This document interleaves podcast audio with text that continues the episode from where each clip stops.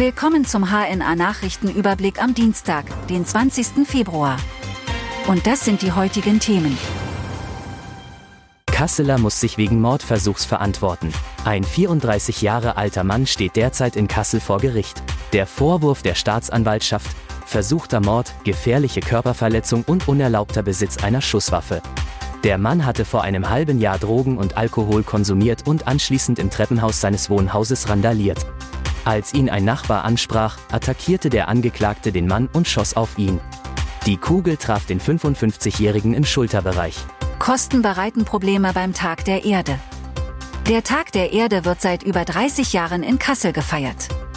Noch nie war das Umweltfest, das bundesweit als eines der größten gilt, in dieser Zeit im Stadtteil Bettenhausen zu Gast. Das soll sich nun ändern. Die Premiere in Bettenhausen ist entlang der Sandershäuser Straße und entlang der Agathofstraße geplant.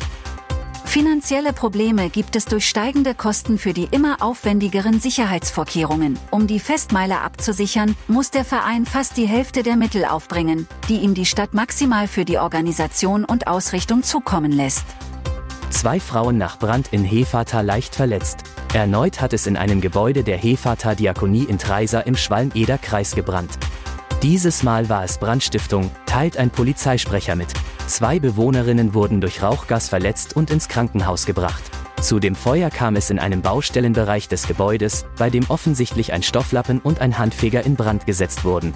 Schon Ende Januar hatte es in einem Gebäude der Hefata Diakonie gebrannt. Einen Zusammenhang gebe es aber nicht, so die Polizei. Vater und Sohn machen dieselbe Ausbildung. Es ist ein ungewöhnliches Duo, doch die beiden sind ein tolles Team. Vater Mario und Sohn Philipp Fischer aus Niederhohne im Werra-Meißner-Kreis absolvieren aktuell beide am Klinikum Werra-Meißner die dreijährige Ausbildung zur Pflegefachkraft.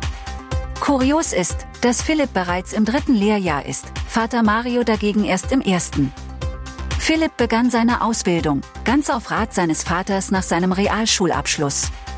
Sein Vater zog dann nach, als bereits gelernter Krankenpflegehelfer nahm er mit 40 seinen Mut zusammen und startete dieselbe Ausbildung wie sein Sohn. BGH entscheidet im Fall der falschen Ärztin über Revision. Am Bundesgerichtshof wird heute das Urteil im Revisionsverfahren um die falsche Ärztin Maike S. erwartet. Eigentlich sollte das Urteil bereits im Januar fallen.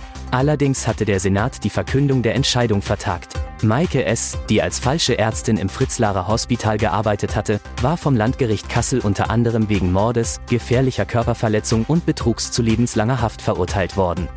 Das Gericht stellte außerdem die besondere Schwere der Schuld fest. Der BGH prüft nun, ob es im Verfahren vor dem Landgericht zu Rechtsfehlern kam. Das waren die heutigen Themen aus Kassel, Nordhessen und Südniedersachsen. Bis morgen.